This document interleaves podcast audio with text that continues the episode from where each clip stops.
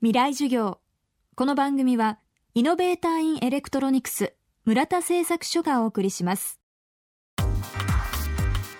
未来授業今週の講師はメディア論をはじめ東日本大震災の後インターネット上に広がったさまざまなデマの拡散を防ぐ活動でも話題になった評論家荻上チキさんです。東日本大震災では各地のコミュニティ FM や地元新聞など地域密着型のローカルメディアが大きな役割を果たしました。未来授業3時間目。テーマはローカルメディアの力。災地の中の人たちにとってみればですね、あの、隣の避難所がどうなってるのかとか、救援物資は次にいつ来るのかとか、あるいはその遺体安置所はどこにあって、えー、どういった遺体が今上がってるのかとか、あるいはその、どこの仮設住宅とかに今の自分の友人がいるのかっていう生活情報こそが重要だったりするわけですね。そうした情報っていうのは、やはりその全国メディアだと、あの、なかなか届けにくいと言いますか、不得意な部分がどうしてもあるわけですよ。やっぱりその地域に密着したメディアの役割というのが非常に重要になってきます。その場合には、例えば壁新聞であるとか、あるいはその地元メディア、ラジオや新聞などを含めた地元メディアというものが、その被災者、地元の住人というものを対象にした報道というのが非常に重要になっていく。こうしたものは、えー、簡単にインターネットとか、あるいは全国メディア、全国新聞などで、あの、代わりが効くようなものではなかったりするので、地域メディアの重要さというのが、あの、見直されなくてはいけないというふうに思うわけですね。で、今回、例えばその被災直後、テレビもつかない、ラジオもなかなかみんなが持っているわけではない。でも情報が欲しい。そうした状況で、何とかしなきゃと思って立ち上がった人たちはたくさんいるわけですね。で、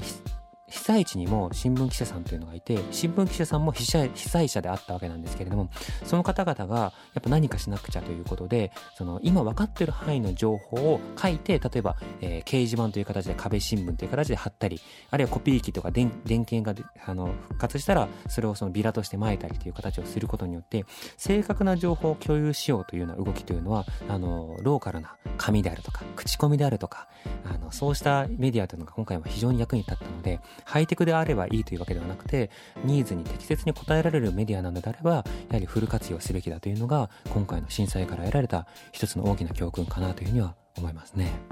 やっぱりその、どんなメディアが壊れるとも限らない。例えば東京直下型の地震が起きた場合には、その報道すべきメディアが打撃を受けているので、そもそも報道できないし、報道関係者も被災者なので、あの、報道そのものが成立しないということは容易に考えられるわけですよね。でも例えば各あの避難所にそういった報道関係者がいたいてで移動などができない場合に今回の震災でもあの起こっていたことですけれども被災地の外から被災地に入って被災者にこそ情報を届けけるために地元の放送局を回復するための仕事を手伝いしたりとかあるいはその地元のあの新聞社を手伝うために記者を送ったりとかっていうことも起こり得たわけですよね。なのでこうした考えというのはどのあの地域で震災が起きたとしても今後役に立てることのできる発想方法なのではないかなというふうには思いますね。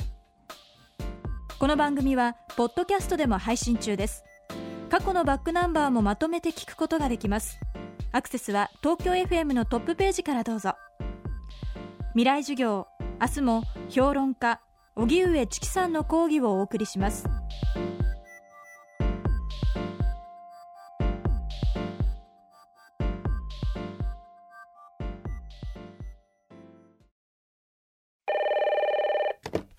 村田製作所です。村田さん、いろんなものをワイヤレスにしてるって聞きまして。はい。僕、犬なんやけど、首輪とリードをワイヤレスにしてほしいわん。え？ワオーえ、はい？ワイヤレスで暮らしを自由に快適に。電子部品の村田製作所。